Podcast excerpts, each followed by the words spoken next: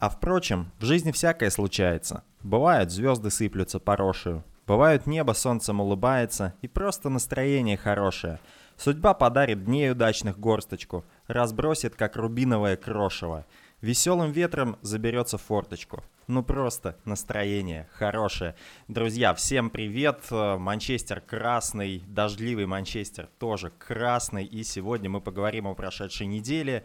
Конечно, о неделе предстоящей. И чуть-чуть обсудим календарь Манчестер Юнайтед. С нами сегодня, как всегда, Паша Игнаткин. И погнали, друзья. Так, ребят, всем привет! В эфире «Дождливый Манчестер». Как Леша сказал, у нас есть жесткая адженда. Мы всегда обсуждаем прошедшие матчи предстоящую неделю.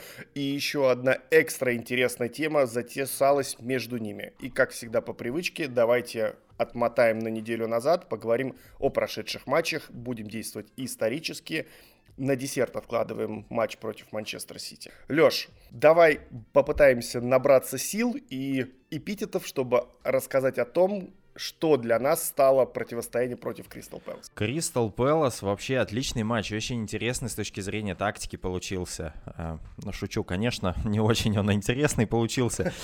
А, нет, ну, на самом деле была такая достаточно интересная игра в том плане, что Юнайтед мог забивать, Решфорд снова не реализовывал. Мы как будто в зеркало э, смотрели, как бы, или прошедшего сезона, или сезона, э, я не знаю, начинающегося. А, в общем, было в этом матче что-то такое, что постоянно напоминало нам о том, какие проблемы есть у Манчестер Юнайтед, то, что э, нету Пакба не в форме Бруна, не забивают форварды, плохой Решфорд и так далее, далее, далее. Но я думаю, то, что статистика, которая появилась по нашим футболистам э, после этого матча, э, или до, может быть, она была, э, это most minutes played в сезоне 2021, то есть э, количество минут, сыгранное а, футболистами английской премьер-лиги во всех турнирах в этом сезоне. И пятерка лидеров вы, выглядит следующим образом. 3495 минут Харри Магуайр, 3217 Аарон Ван Бисака, 3178 Юрий Тилеманс, 3120 Маркус Решфорд и 3119 Бруно Фернандеш. А, поэтому матч с Кристал Пэлас получился таким. Юнайтед э, пытался что-то сделать. Э, на самом деле стандарты очень понравились э, мне лично, да, я уже потом, когда этот матч разбирал, пересматривал. Стандарты были хороши в плане работы, то есть Решфорд, блокирующий вратаря, и на самом деле Гуаита ни разу не выходил, потому что Решфорд очень грамотно блокировал его в его же штрафной. То же самое пытался делать Кавани, когда он открывал зону для выходящего Харри Магуайра. А, Кавани двигался в основном на ближнюю штангу и утягивал а, с собой, а, собственно, защитников Кристал Пэлас. Это все открывало зону для очереди, которая выстраивалась на границе штрафной. Эта очередь рассыпалась в три направления. Магуайр в основном бежал на дальнюю, бои в основном где-то в центре оставался, на ближнюю бежал либо Матич, либо Мактоминой. Вот. У Манчестер Юнайтед были моменты, на мой взгляд, были редкие, но тем не менее решила то, что э, как бы вот форма наших людей ключевых, которые решают эти эпизоды. А, потому что в прошлом сезоне практически такой же матч был против Пелос, только там а, решил момент Решфорд, а, убрав на замахе несколько человек и забив этот гол, и решил момент Марсиаль. А вот в этом матче помнится два момента. Момент Решфорда, безусловно, который он не решил и не забил, хотя должен был забивать. И момент с Джеймсом, который прибежал неожиданно с своего правого фланга и головой мог отправить мяч в ворота из центра штрафной площади, где на секундочку играют такие люди, как Гарри Кейхилл, а, который, мне кажется, в два раза выше, чем Дэниел Джеймс. А, но, тем не менее, вот не получилось, не срослось. Обидная потеря очков на самом деле, которая увенчалась, скажем так, неделей, в которую ложились три матча, нули. А, и настроение было не очень, но мы все знаем, что случилось потом. А, я не знаю, кто-нибудь, может быть, лично тебе понравился а, в матче с Кристал Пэлас, возможно, Дин Хендерсон, который проводил этот поединок? Слушай, я вот прежде чем начать сейчас отвечать на твой вопрос, на самом деле две вещи для себя почерпнул. Первое, это касается моя, моя персональная боль. Ты вот сейчас сказал, что Тилиманс один из тех, кто ходит в топ-5 по количеству сыгранных минут в АПЛ, и я поймался на мысли, что, во-первых, на самом деле парень-то болеет за Юнайтед, на самом деле, и не раз об этом признавался. Я с 16 лет наблюдаю за ним, как он играл еще в Андерлехте. Я, на самом деле, Леш, а, и всех наших слушателей хочу сейчас подбить к этому, чтобы все, кто вот это вот сейчас слушает, просто встали и поаплодировали тебе. Ты один из немногих, наверное, кто сумел себя заставить второй раз посмотреть матч против Кристал Пэлас. Браво, Алексей. Просто вообще овации в студию я здесь наложу, они будут громыхать. Вот. Кто мне понравился, да, хорош Дин Хендерсон производит на самом деле очень уверенное впечатление. И я уж не знаю, связано ли это с тем, что он хочет себя продать э, и стать номером один, либо вот помнишь то, как он летом заходил, говорил, ну, были так много интервью, по которым можно было создать себе ощущение, впечатление, что он такой достаточно нагловатый парень. Вот мне кажется, сейчас его эта наглость очень играет ему пользу. Ну, вот у меня такое складывается ощущение. А я так особо никого не могу выделить из остальных. Хендерсон, наверное, одно из самых приятных пятен. Дэн Джеймс, э, ну, и слушай, вот, я, знаешь, еще какая у меня мысль возникла. Ты сказал такую еще вещь, что э, матч против Пелос был похож на то, что было в прошлом сезоне, только там мы зарешали за счет индивидуальных действий отдельных футболистов. Я же ведь правильно угу, понял? Ты да, это имел да? Да.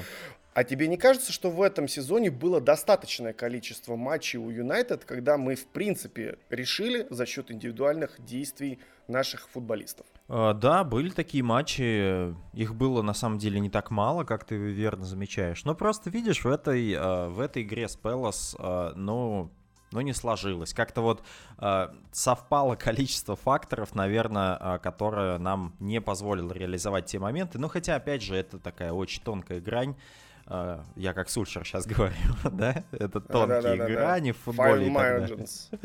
Да, да, fine margins, но э, просто нам э, не то чтобы не повезло, да, мы в качестве футбола могли создать больше, да, у нас Кавани бегал вообще просто без какого-либо сервиса, бедняга, э, все там сколько, 77 или 78 минут он отбегал, э, да, мы могли э, что-то придумать, но опять, вот выпустили Мактомина интересный вариант, когда э, Сульшер перестроил свои 4 4-2-3-1, а, вроде бы имея футболистов для 4-2-3-1, в 4-1-4-1, когда вышел Мактоминой, и он пошел в атаку, а не в оборону. И у него тут же возник момент, а, когда он просто забыл почему-то откатить от накования, растерялся и так далее.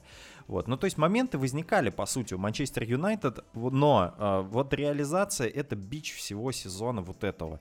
Э, при этом не только там у Марсиаля и у Решфорда, хотя они прям двое — это highlight этого сезона. Вот э, Марсиаль, Решфорд и их реализация. Так можно назвать заголовок программки сезон 2021 Манчестер Юнайтед, э, на мой взгляд. Э, но в целом ну, качество моментов было неплохое. Другое дело, что мы к количеству вопроса задаем. И это действительно э, как бы нас возвращает к тому, что у нас Бруно зависимость, э, к тому, что у нас некому выходить из его тени и созидать в отсутствии поля Погба. И, собственно, ну, это то, о чем мы говорили с тобой на предыдущем подкасте. Э, но в целом... Ладно, ну... давай. Плохой футбол, согласен? Раз э, мало моментов, они, те, которые были, полумоменты. Плохой футбол. А, я не могу говорить, что это плохой футбол. Ну, потому что Юнайтед создал а, вот три шанса я сейчас. У меня в голове они даже остались. Это шанс Решфорда, это шанс Джеймса, и это когда Мактомины не откатил на Кавани. Был еще прострел Ван Бисаки, который а, Кавани мог замыкать, там защитник вынес. Четыре момента, из них ноль реализации. Для меня это плохая реализация, это не плохой футбол. При этом Пелос, а, ну, как бы у ворот Юнайтед практически вообще ничего не создавал. Ну, единственный момент был, когда там э, Ван Анхолд э, в конце там где-то вывалился один на один с Хендерсоном. Э, плохая реализация. Для меня в очередной раз. Я готов смотреть, пока идет перестройка, я готов смотреть скучный футбол с результатами. Вот так резюмирую. Уважаемые наши слушатели, раз за разом не получается мне господина Хорошилова вывести на то, чтобы он начал сомневаться в нашей команде, к сожалению. Правда, я стараюсь, но я буду дальше пытаться это сделать, поэтому простите меня, пока в шестом эпизоде нашего подкаста у меня это еще не вышло. Тогда, Алексей, давайте переходить к другому событию, которое громыхнуло сегодня на самом деле на все футбольное сообщество. Юнайтед, которого списывали не фавориты этого матча против Сити, а, закончил большую серию наших соседей. Э, ты удивлен победе или все-таки сердце болельщика подсказывало? Ой, ты знаешь, сердце болельщика подсказывало, но это не значит, что я не удивлен, потому что вот когда анализировали э, все вот эти вот э, серии, серию Сити, серию Юнайтед, то в каком состоянии подходили команды к дерби, ничего не говорило о том, что вот Манчестер Юнайтед сейчас э, возьмет и вот обыграет Манчестер Сити, причем обыграет в сухую, забьет два мяча э, и так далее. Э, но была одна единственная вещь, ее сложно пощупать, это не статистика, это когда у Юнайтед идут какие-то провальные результаты, Сульшер потом, через 2-3 провальных результата команда возвращается. То есть вот есть, можно даже проследить, попробовать тенденцию этого сезона, а, когда были провальные матчи, там, а, я не помню, с кем мы играли, с Истанбулом, потом еще одна... Арсенал. А, Арсенал, и потом бабах, Эвертон, и, пош... и пошла серия там какая-то выигрышная, беспроигрышная, еще какая-то. Потом опять было раз-два, мы вроде бы осеклись, э, есть такое слово или нет, я не знаю. А, и потом бабах, мы опять выиграли и пошло. И вот сейчас, ну, случилось то же самое, по сути, а, можно сказать, что две осечки было у Юнайтед, потому что, ну, хотя даже опять осечки. Осечку можно, ну, как бы я не могу назвать осечкой матч ответный с Соседадом, где вообще мотивации не было. Не могу назвать осечкой матч с Челси, где а, Юнайтед мог выигрывать, а мог выиграть Ну, не Челси. хотел. Ну, да, то есть такое тоже, как бы бы осечкой это назвать, наверное, не, не про, неправильно будет. А вот осечка в матч с Пелос, да. Вот. А ну, Вестбром? Вестбром... Ну, ну, ну пожалуй, вот по-хорошему да. мы на самом деле тот матч вообще должны были проигрывать. Вот настолько там был хорош Вестбром со своими моментами. Вот я так считаю на самом деле. То есть нам еще повезло, что мы там одно очко затащили. Там в конце было несколько хороших моментов у Вестброма, и только исполнительское мастерство не позволило нам а, остаться с нулем. Ну, пожалуй, да, пожалуй, соглашусь. Э, ну, как бы к чему я все подвожу? К тому, что э, был единственный э, момент, который намекал на то, что Юнайтед может взять и выиграть у Сити. Это то, что они после череды невыразительных матчей берут, собираются, возвращаются в игру и начинают какие-то серии. Будем считать это началом серии. Я очень надеюсь, что это так, потому что серия нам очень нужна. Какие у тебя впечатления о матче Сити? Потому что там про тактику мы можем говорить, но давай сначала про впечатления, про эмоции. Да, про, в этом матче про тактику можно говорить, наверное, много. Я много кричал в течение матча и сквернословил, когда Марсиаль не забивал свой даже свои мечи, даже вот так вот, я, пусть они будут даже два, когда странно нужно было бить головой, когда, мне кажется, было удобнее сыграть ногой, ну ладно, не суть. Если говорить про впечатление, безусловно, здорово, и э, мне казалось то, что Юнайтед, я честно признаюсь, я думал, что мы будем играть в 3-5-2, либо ну, вариацию того, что мы будем играть в три центральных, потому что, ну, честно, а, я какую-то такую пытаюсь постоянно за хвост поймать Оля с какими-то вещами, которые он э, периодически использует. Он иногда, что называется, с полки достает какую-то папку, слегка запылившуюся, и там какие-то наработки у него лежат, которые в какой-то промежуток времени приносили ему успех. И я, честно сказать, ожидал, что он выйдет играть в три центральных защитника, и а, что-то похожее будет на то, что мы видели против Сити в прошлом сезоне. И на самом деле вот этот матч 7 марта и 8 марта с разницей в год а, очень многие сегодня уже окрестили некой калькой, то, что Юнайтед сыграл похожим образом, и тоже Дэниел Джеймс и там, и там был в стартовом составе, хотя не самый очевидный футболист для старта, для того, чтобы играть против mm-hmm. Ман-Сити. Возвращаясь к впечатлениям, я супер доволен тому, что Оля продолжает искать какие-то элементы, которые позволяют расти ну, команде. Э, очень много вопросов про э, потолок Оли и тому подобное. Мы сегодня с тобой об этом еще побеседуем. И вот э, то, что он сейчас дает и делает в команде, мне кажется, он тоже к этому прибегал тот период, когда у нас заканчивалась э, Лига Чемпионов, мы когда оттуда вылетали, вот осень, позднее, начало зимы, мы тогда тоже неплохо прессинговали, но сейчас совсем качество изменилось. И вот давай вот сейчас начнем, наверное, говорить про тактику. А, вот эта вся гибридная история а, все вот эти вот ложные а, схемы, которые использует Хацеп Гвардиола, он перемудрил? Что ты думаешь?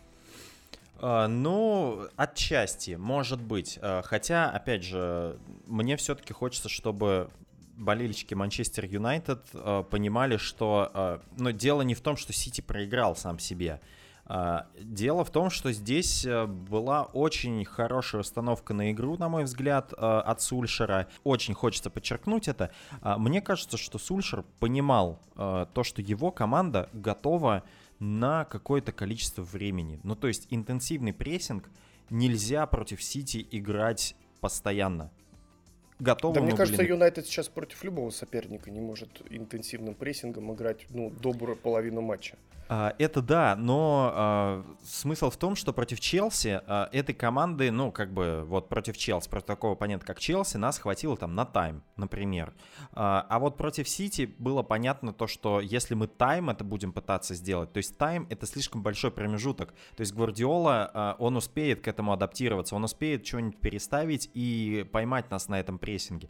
Поэтому те 15 минут прессинга 15-20 в первый, э, вот в начале матча, это был такой удар под дых Гвардиоле на самом деле, потому что, э, ну, ты видел, как э, поплыл Сити после первого мяча. Да, да, да, да, словно пыльным мешком долбануло по голове. Да, и причем э, мы как раз говорили об этом тоже и в превью, и, и так далее, мы много раз и с тобой тоже это обсуждали, э, то, что у Сити есть уязвимые места, до которых просто некоторые команды не доходят, потому что вот их э, build-up, который строится через Родри, который, ну, по сути, является первым футболистом, с которым играют фулбеки, если они не играют там, да, а, куда-то на фланг или длинным пасом, а, они пасуют на Родри, и Родри нужно прессинговать, и Диаша, и Стоунза можно прессинговать, потому что под давлением они начинают паниковать. И Юнайтед вот за это зацепился, но в первые 15 минут, потому что запрессинговали их настолько, что, э, во-первых, Канцелу там после, э, ну да, сейчас момент с пенальти разберем, э, но Канцелу, который занимается каким-то дриблингом своей штрафной, вместо того, чтобы вынести, это последствия того, что Гвардиола им говорит, что ребята, все спокойно, надо играть спокойно, мы техничная команда, бла-бла-бла, но их задергали настолько, что парни просто не знали, чего делать, там Люк Шоу, вот пробей он в угол, угол, и Дерсон бы не вытащил. И это было бы 2-0 на какой-то там, на пятой, да, на шестой и все. минуте. Да, и матч можно было бы заканчивать.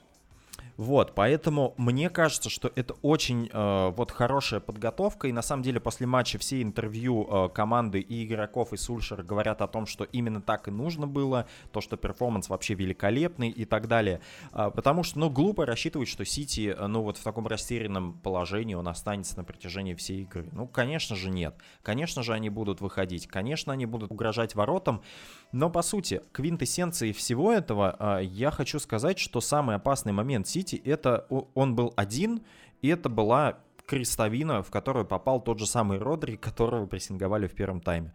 Больше у Сити не было таких вот моментов, которые прямо ах. Был момент у Стерлинга, а, когда... Ой, не у Стерлинга, у этого, господи, у Жезуса, а, когда он в штангу там влетел. Но там офсайд. Да, да, да, да, да. Там, там прям стопроцентный офсайд был. А, там, правда, Линделев мог нам понапривозить, когда он сначала поскользнулся и какие-то перлы начал перед Стерлингом там выкидывать. Потом не дотянулся до мяча, и Стерлинг тоже там обалдел. Вот. Но в целом вся установка на игру, а у Юнайтед моменты-то были, в принципе, достаточно опасные тоже. Их было не так много, но при этом вот здесь вот реализация была хорошая. Если бы еще Марсиаль зараза такая. Если бы он еще забил, было бы вообще прям очень и очень красиво. Ну, это а, снова но... про реализацию, опять же, да. Да, да. Но в целом э, матч понравился своим подходом, э, настроем ребят, на самом деле, настроем футболистов, э, настроем Сульшера, потому что там очень много видео, когда он дает кулачок Гвардиоле, а потом такое у него прям лицо, как будто он убить его готов. Э, разногласия, все вот эти набровки. Ну, то есть, хорошее дерби. Вот прям получилось оно, я считаю.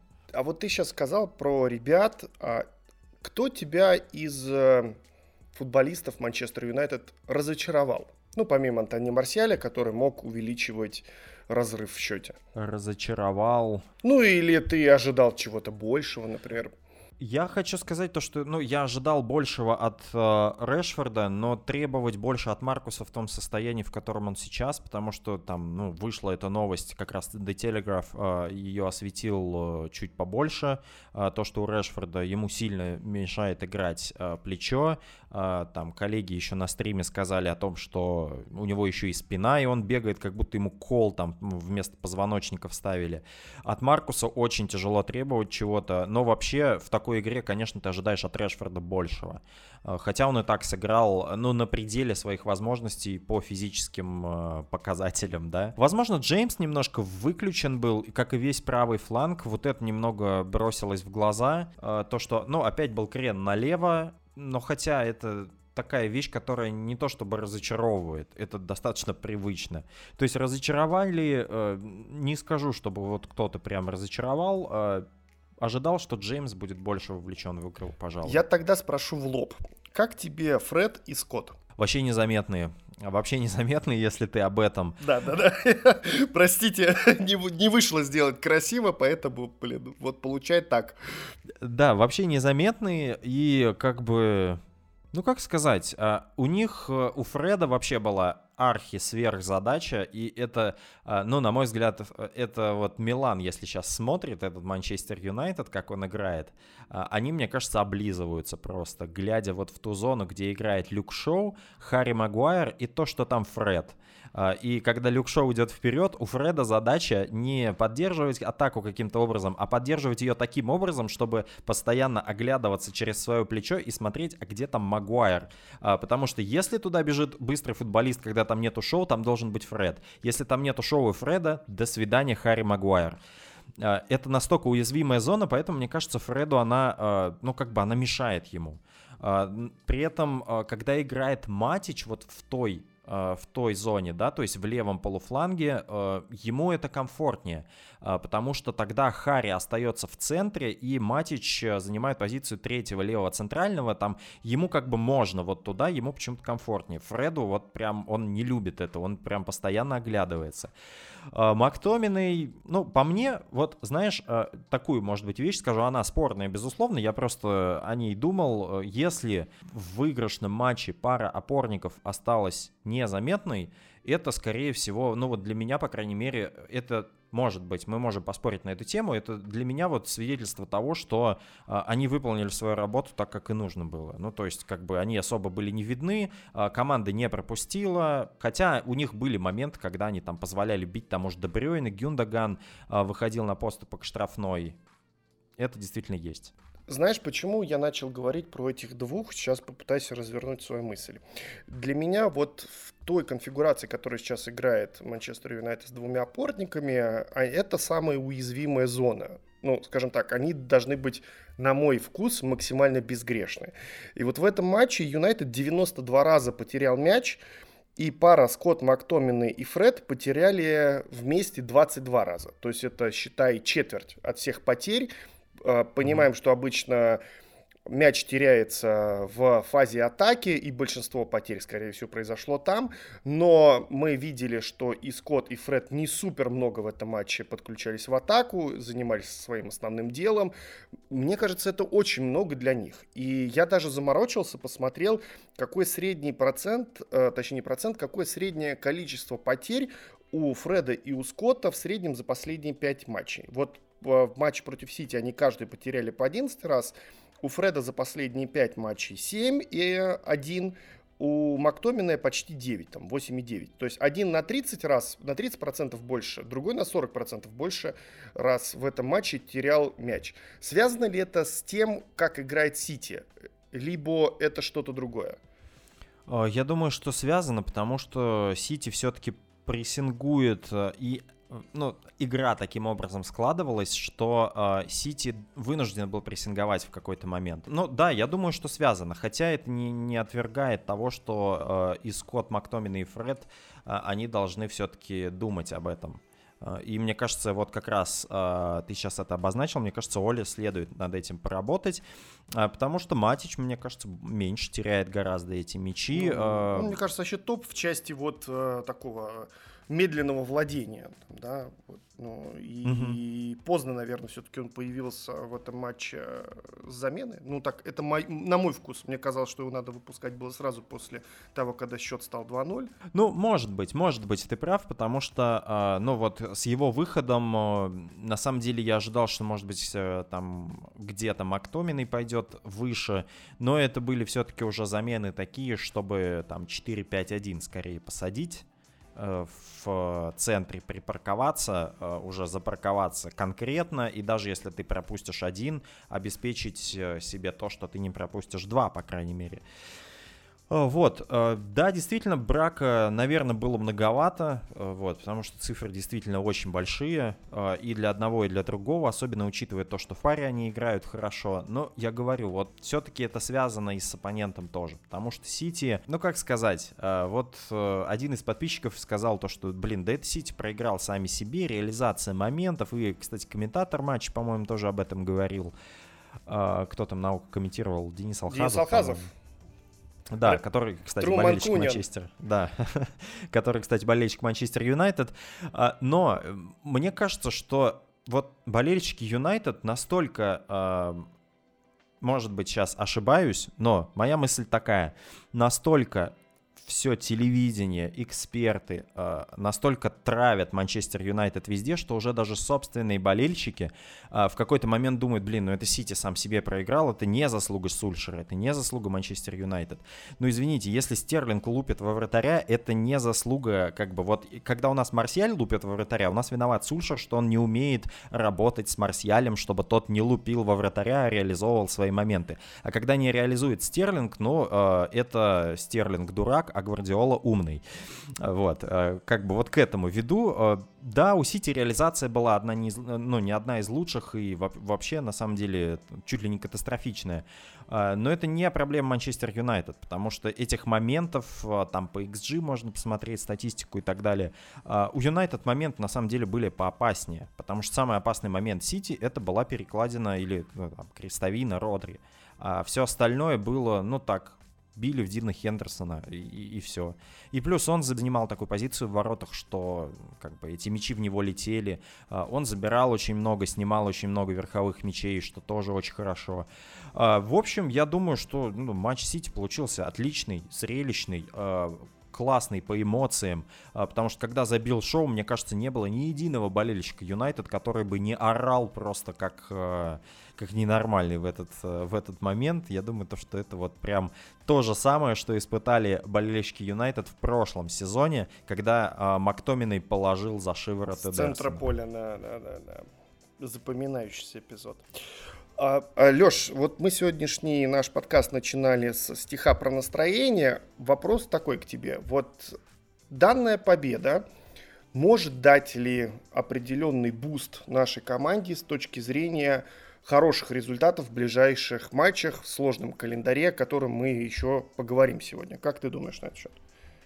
Э, я думаю, что вполне себе, вполне себе да, потому что у Юнайтед э, эта команда, э, по сути, хоть второй сезон мы уже перестраиваемся, мы видим то, что результаты где-то стабилизируются, но у команд, которые еще не совсем, так скажем, по-английски это будет established, вот, да, то есть это не совсем состоявшиеся команды, очень много зависит от куража а, и от настроя. И вот эта вот затянувшаяся серия, когда а, вот что-то там с Вестбромом не получалось, потом нулевая ничья с Соседадом, потом вот снова нули с Челси, отсюда может быть снова комом какие-то ничьи, вот какая-то ничья а, с Пэлас получилась. А вот сейчас а, я уверен, что с Миланом будет очень интересная игра в плане того, как ребята будут настроены. И а, следующий матч, который мы будем играть с Вестхэмом, Э, вот победа над Сити очень сильный boost перед матчем с Вест Хэмом. А, потому что когда Юнайтед, этот Юнайтед уверен в себе, это совершенно другая команда абсолютно. Когда нет давления, а, ну и проще самому по себе играть, а, без какого-либо давления, когда там кто-то от тебя ничего не ожидает и говорят, вот уже столько матчей, вот вы уже не выигрывали, и вот вы не забивали, и бла-бла-бла. А, так что да, психологически, я думаю, это очень важная победа для Манчестер Юнайтед. Не готов рассуждать, насколько это поражение бьет по Манчестер Сити, но тем не менее, ну как бы какие-то спады у, у всех есть. А, я очень надеюсь, что после того спада, который был у Манчестер Юнайтед, э, я думаю, что он действительно был э, уже в прошедшем времени, и вот сейчас начнется, э, там, вижу уже хорошее начало для того, чтобы начать подниматься вверх. Календарь, конечно, не самый благоприятственный, вот. До перерыва на матче сборных у нас Милан, Вестхэм, Милан и Лестер в Кубке, после чего будет перерыв на матче сборных. Но, тем не менее, вот как раз можно хорошенько так финишировать э, до перерыва на матче сборных, а дальше уже э, выдать какой-то финальный отрезок сезона. Давай поговорим о спадах. Я, честно признаюсь, не моя мысль. А, нашел ее в голове, в устах, в буквах, которые были написаны в комментарии одним из подписчиков. В чем ее суть? Я попытаюсь ее немножко переложить на свой лад, так как за хвост уловил мысль, и сейчас ее попытаюсь раскрутить. Мы все, болельщики Юнайтед, видели различного рода спады в Манчестер Юнайтед последних сезонов, когда пришел Оли Гуннер Сульшер. Ты начал уже о них говорить. И вот давай сейчас попытаемся их с тобой перечислить. Первый спад случился после того, как Юнайтед вот в этот не до сезон, когда Оли доигрывал чемпионат, обыграл ПСЖ. Следующий спад случился э, осенью прошлого сезона. Да, когда Ньюкасл там проигрывали да, 1-0. Да, да, да. Потом следующий спад, как мне кажется, а, случился в январе, такой микроспад до прихода Бруна, и потом мы вроде начали неплохо побеждать, и потом дальше ковид, после ковида, после локдауна мы показывали фантастическую игру. Потом мы не вошли очень достойно в начало этого сезона, когда потеряли много очков в АПЛ. Притом, я не знаю вообще, можно ли этот спад называть спадом, потому что одномоментно с тем были неплохие результаты в Лиге Чемпионов. Вот в АПЛ мы буксовали. И вот сейчас а, какая-то череда ничьих, особо поражений у Юнайтед болезненных не было. И вот если это все попытаться как-то по полочкам разложить, что ты думаешь? Меняется ли структура этих спадов? С точки зрения их продолжительности, глубины проблем, а, формы игроков, спортивной составляющей, я имею в виду сейчас какие-то элементы. Вот мы говорим то, что Юнайтед последние два матча против сильных соперников, к которым относятся Челси и Сити, показывал прессинг. Вот э, как ты думаешь, вот структура, повторюсь, как она изменилась? Изменилась ли она? Есть ли в этой составляющей прогресс у Оли Гуннера Сульшера? А, ну, ты спросил самого ярного, э, ярого Оли Ина о том, есть ли какая-то структура у Оли. Конечно, есть, я скажу. Нет, ну мы же как бы понимаем, Оли Ин это все прекрасно, но так или иначе же можно все равно адресовать проблемы, которые мы видим, если мы их видим, безусловно. Да, да, я понимаю, о чем ты. А, мне кажется, что, ну, во-первых, а, с одной стороны, прогресс, может быть, есть.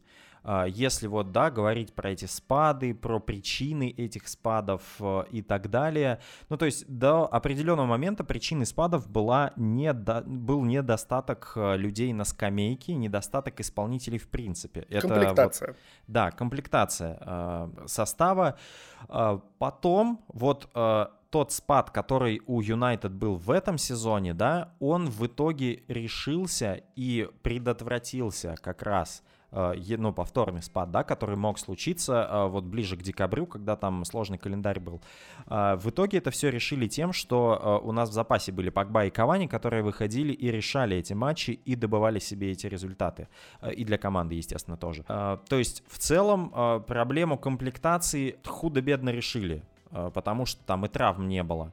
Э, сейчас вмешались травмы, сейчас снова проблема комплектации, но Сульшер здесь постарался э, теми футболистами, которые есть, что-то во что-то новое, э, дать какое-то новое направление, э, ну то есть играть не так, как от тебя ожидают, э, какие-то новые идеи.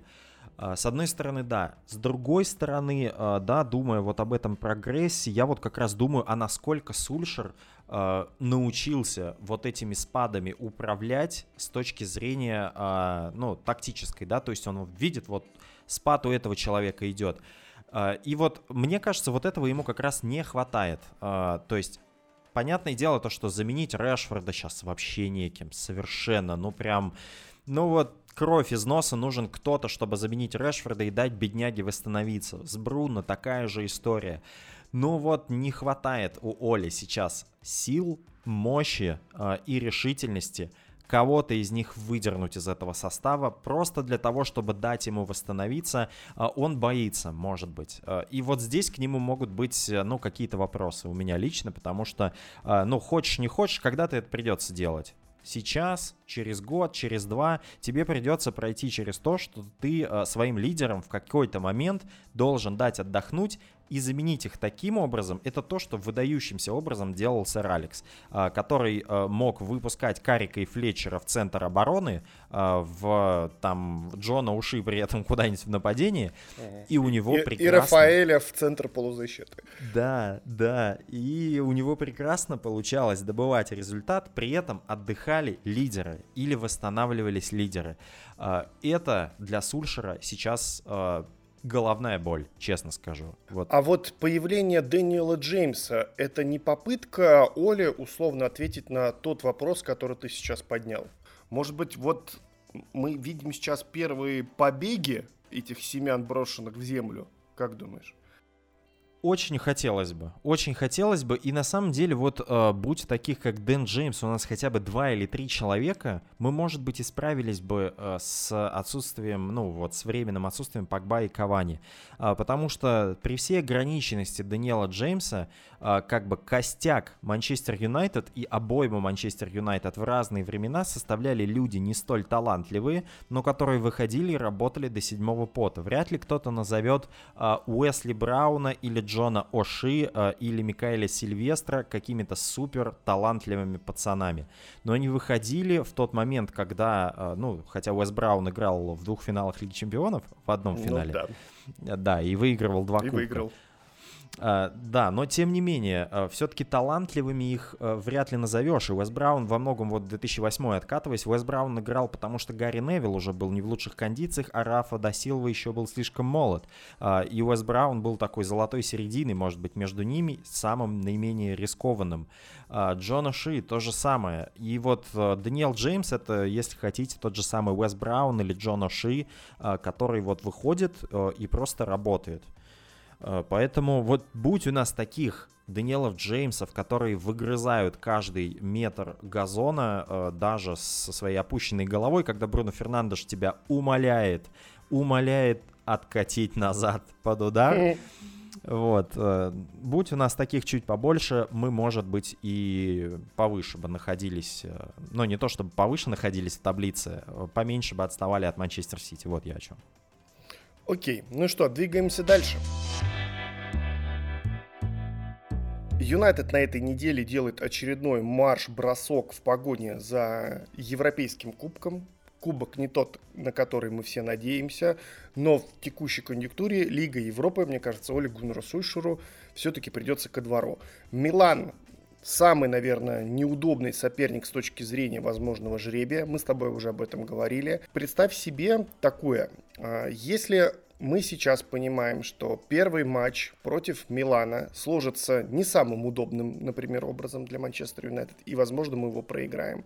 Как ты думаешь, Оли Гуннер Сульшер будет ли по-прежнему делать ставку на Лигу Европы? Либо он сразу вообще все отпустит и будет пытаться забыть об этом турнире, потому что настолько ожесточенная борьба может оказаться в английской премьер-лиге.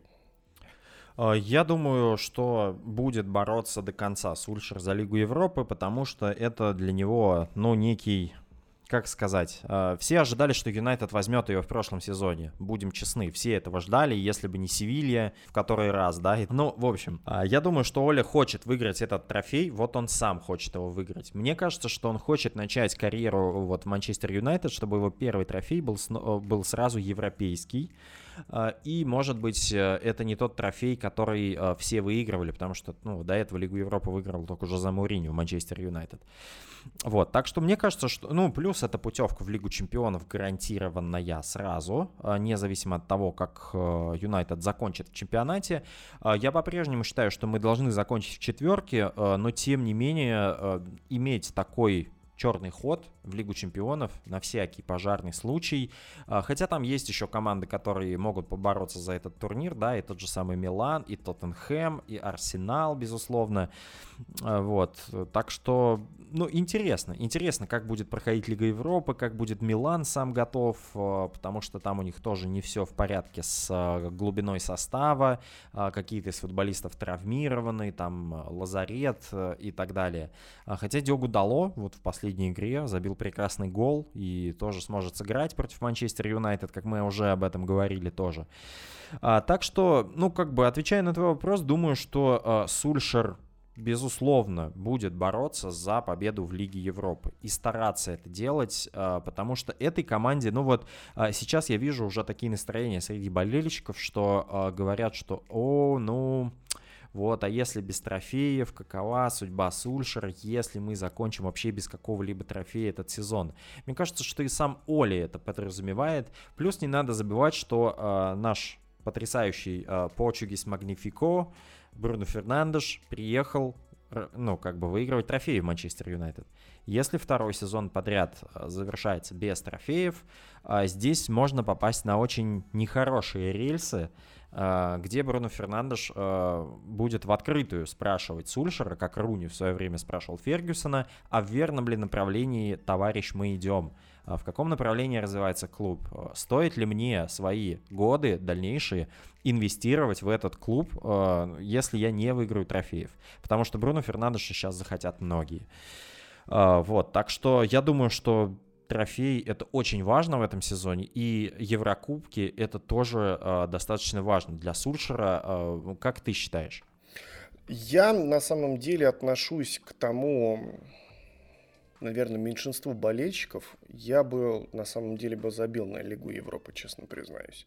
И это даже не связано с Миланом. Я бы попытался сконцентрировать свои силы на Кубке Англии, ну, потому что такая, знаешь, локал чашка, ее не все на самом деле смогут получить, если планируют уехать из Великобритании. Э, Лига Европы, ну, наверное, для Оли, как первый трофей, ты говоришь, вполне себе даже интересно могло бы быть. Но, опять же, там такой вообще перечень команд, с которыми еще нужно будет потягаться. И вот мы опять же, с тобой до нашей записи говорили про календарь Манчестер Юнайтед. Вот все вот эти перипетии, мне кажется, с точки зрения здравого прагматизма, делают этот путь максимально сложным. Мы, наверное, еще не в той конфигурации находимся, когда, знаешь, вот можем бороться за все с равной силой, э, с равным э, объемом уверенности борьбы за титул в разных соревнованиях. Ну, Юнайтед еще не такой клуб. Вот не так его еще Оли сделал, хотя мне очень хочется, на самом деле, чтобы это ближайшие годы, безусловно, получилось там, да, и можем сколько угодно говорить, что Лига Европы это не тот э, вообще э, турнир, в котором э, Юнайтед должен быть, но, уважаемые слушатели, вы посмотрите, как, во-первых, какой есть список сейчас команд в Лиге Европы, и пусть вас не смущает наличие таких клубов, не знаю, как Славия.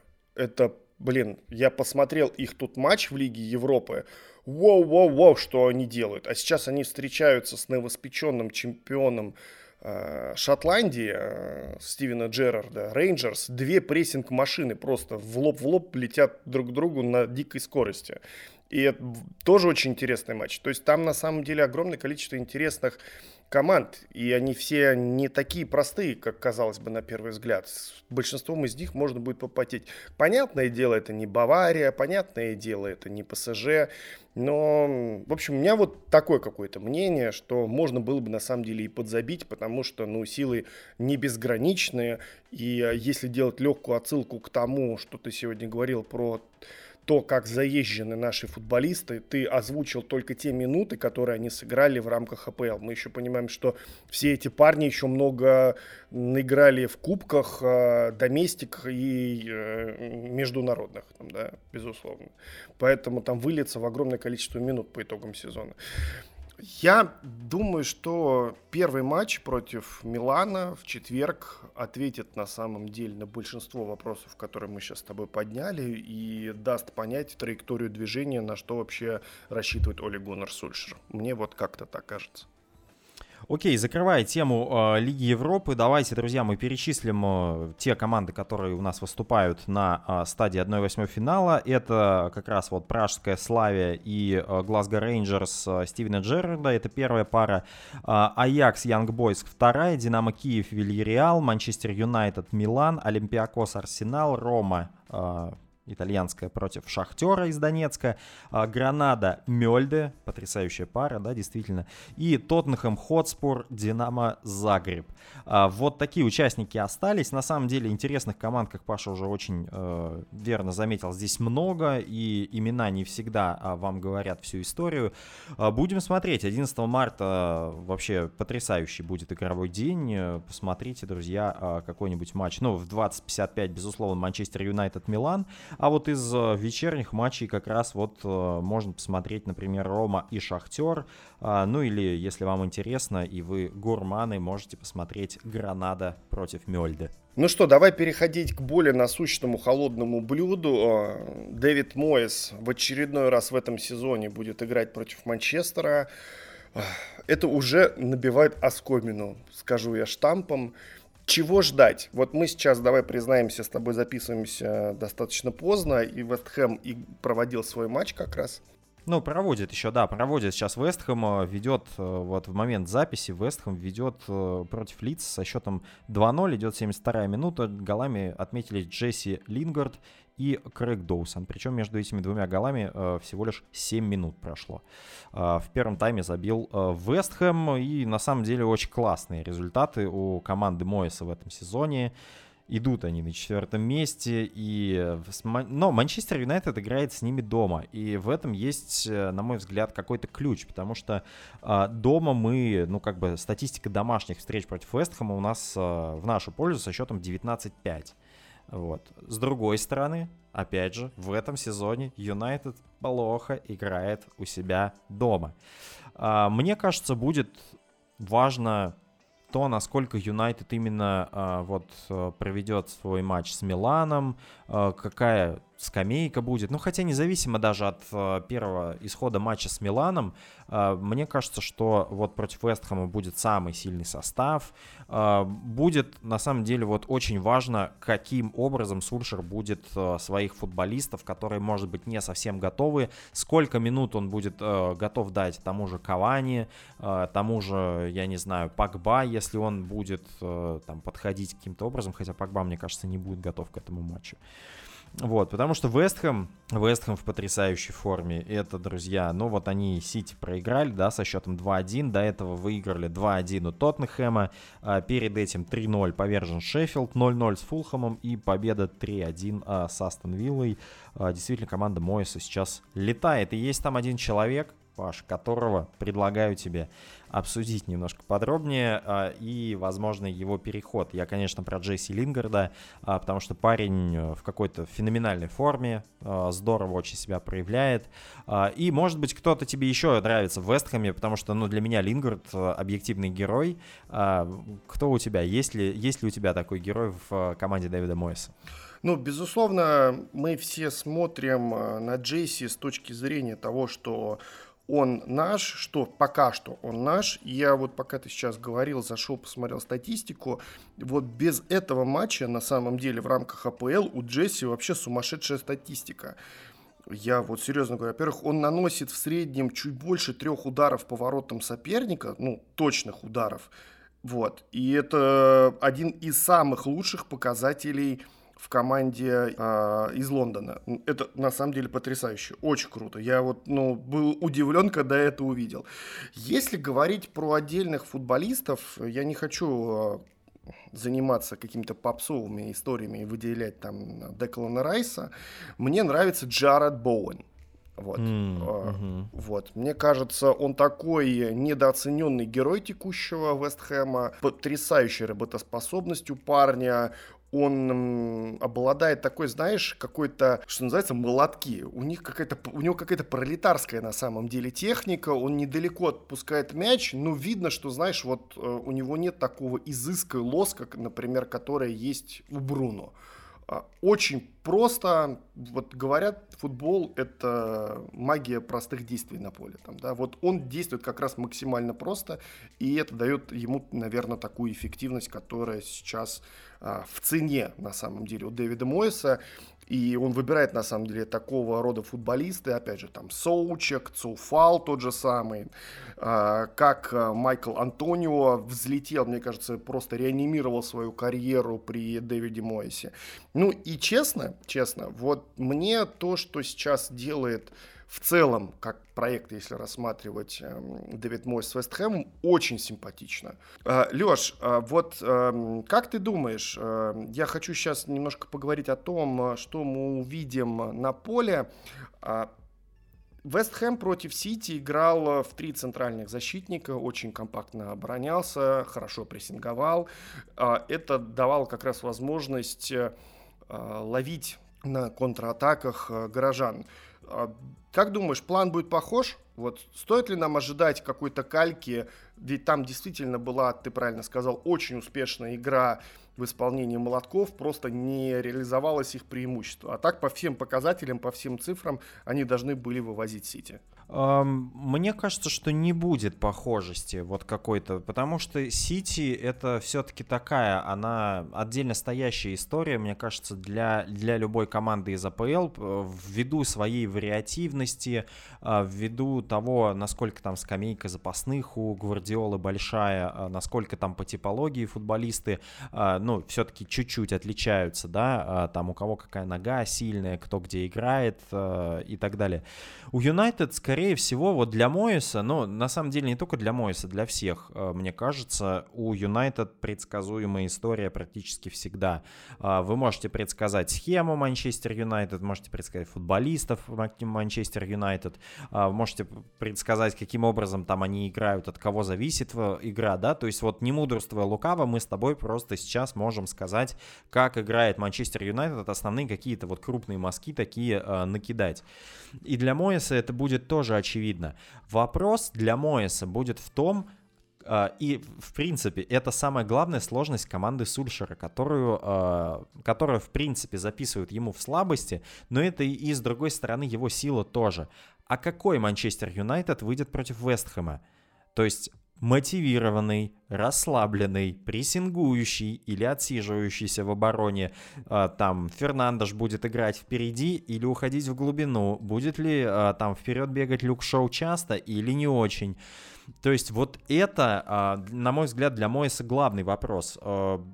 Три защитника, я думаю, что нет, потому что если мы говорим о том, что будут и Даниэл Джеймс, и Гринвуд, и, допустим, Решфорд или Марсиаль, а, слишком эта вся вот конструкция может быть неподвижна а, с тремя защитниками. Да, можно добавить двух крайков, а, но при этом не знаю, не знаю. Мне кажется, что все-таки может может Моэс себе позволить сыграть в 4 защитника, а, вот, и с другой стороны, наоборот, наполнить линию полузащиты. А, а там уже убегающий Антонио против Магуайра. Мы знаем, что Антонио не было в кубковом матче против а, Манчестер Юнайтед. Мы знаем, что Антонио не было в первом матче против Манчестер Юнайтед, когда Вестхэм проигрывал нам, да, когда там Пакба выдающийся просто совершенно мяч забил. Ну и вот возвращаясь к мысли о том, что это пролетарская команда. Вот, друзья, э, вот примерно так должен был выглядеть Манчестер Юнайтед Дэвида Моэса. Если бы Моэс оставался и у него бы получилось что-то сделать, у, Юнайт... у, у Моэса бы в Юнайтед получилось сделать вот это. А, потому что, объясню сейчас свою мысль, а, мы говорили про футболистов. Давайте посмотрим на а, футболистов, которые играют у Дэвида Моэса и хорошо раскрываются. Это Деклан Райс, Томаш Соучик, Майкл Антонио, Джесси Лингард, Иса Диоп, э, Аарон Кресвелл. Ну, то есть по э, этим именам вы можете понять, что это очень классно. Джаред Боуэн тот же самый. Это очень классные, добротные футболисты, но Моэс не работает. Посмотрите, кто на скамейке у него сидит. Там Мануэл Лансини у него сидит. У него э, там э, так, и все, больше у меня закончились кандидатуры, кто сидит из а, каких-то, ну, то есть Форнальц, вот у него есть какой-то более тонкий футболист. Ермоленко. Ермоленко, да, опять же, то есть с какими-то более тонкими футболистами Моэс работать не умеет, и поэтому его футбол, он скорее более простой. Вот самый тонкий футболист э, в составе West Ham United сейчас — это Джесси Лингард. А, это, пожалуй, говорит о том, насколько... А, но при этом Лингард не будет играть против Манчестер Юнайтед, да? А, и как вот Моэс построит, ну, скорее всего, его там заменит э, либо Бенрама, либо, либо тот же Боуэн, либо, может быть, как раз-таки Лансини выйдет поиграть, либо Марка Нобла он просто туда поставит и как-то попытается зацементировать центр. Вот, так что я ожидаю, на самом деле, от игры с Вестхэмом такой бойни, может быть битвы какой-то с огромным количеством физики. Нужно быть очень внимательными при стандартах. В очередной раз здравствуй, Мруан Филини-Томаш Соучек. Соучек. Да, а реинкарнация. Нужно... Да, реинкарнация. На самом деле этот вот Вестхэм, ты правильно сказал, а, по-моему, на прошлом подкасте, что он очень похож на Эвертон Дэвида Моиса в сезоне где-то вот 13-14 годов.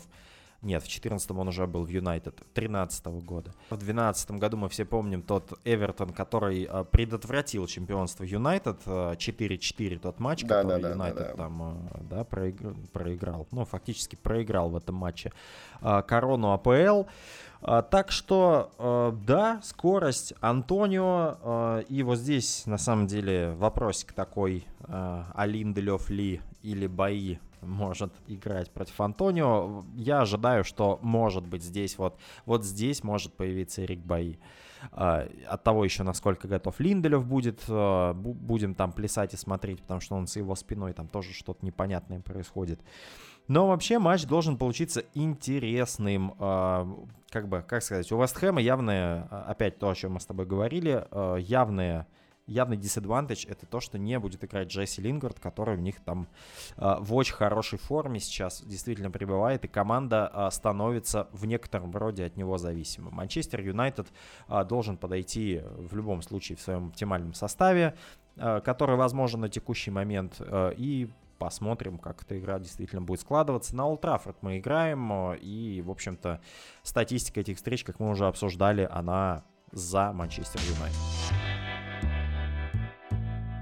А, что ж, друзья, на этом, пожалуй, будем э, заканчивать. У Юнайтед э, предстоит непростой календарь э, и до перерыва на матче сборных, и после перерыва уже будет финишный отрезок, который будет весьма и весьма интересным и определяющим не только судьбу Манчестер Юнайтед и дальнейшую стратегию развития, но и во многом Сульшер будет судим, ну вот прям реально можно будет его судить по окончании этого сезона. Будет ли трофей или не будет? Будет ли место в топ-4 или нет? А, будет, будут ли какие-то трансферы? В общем, очень много ответов мы должны получить уже после перерыва на матче сборных, но и до этого нам нужно еще обыграть Милан, обыграть Вест Хэм и э, решить судьбу э, Кубка Англии. Поэтому, друзья, ну вот будем смотреть, как это будет все развиваться. В Манчестере будет продолжать наступать весна, хотя и дожди весной там тоже случаются. Вот. А мы с вами будем продолжать а, уже через неделю анализировать то, что а, будет происходить на полях Англии и Италии.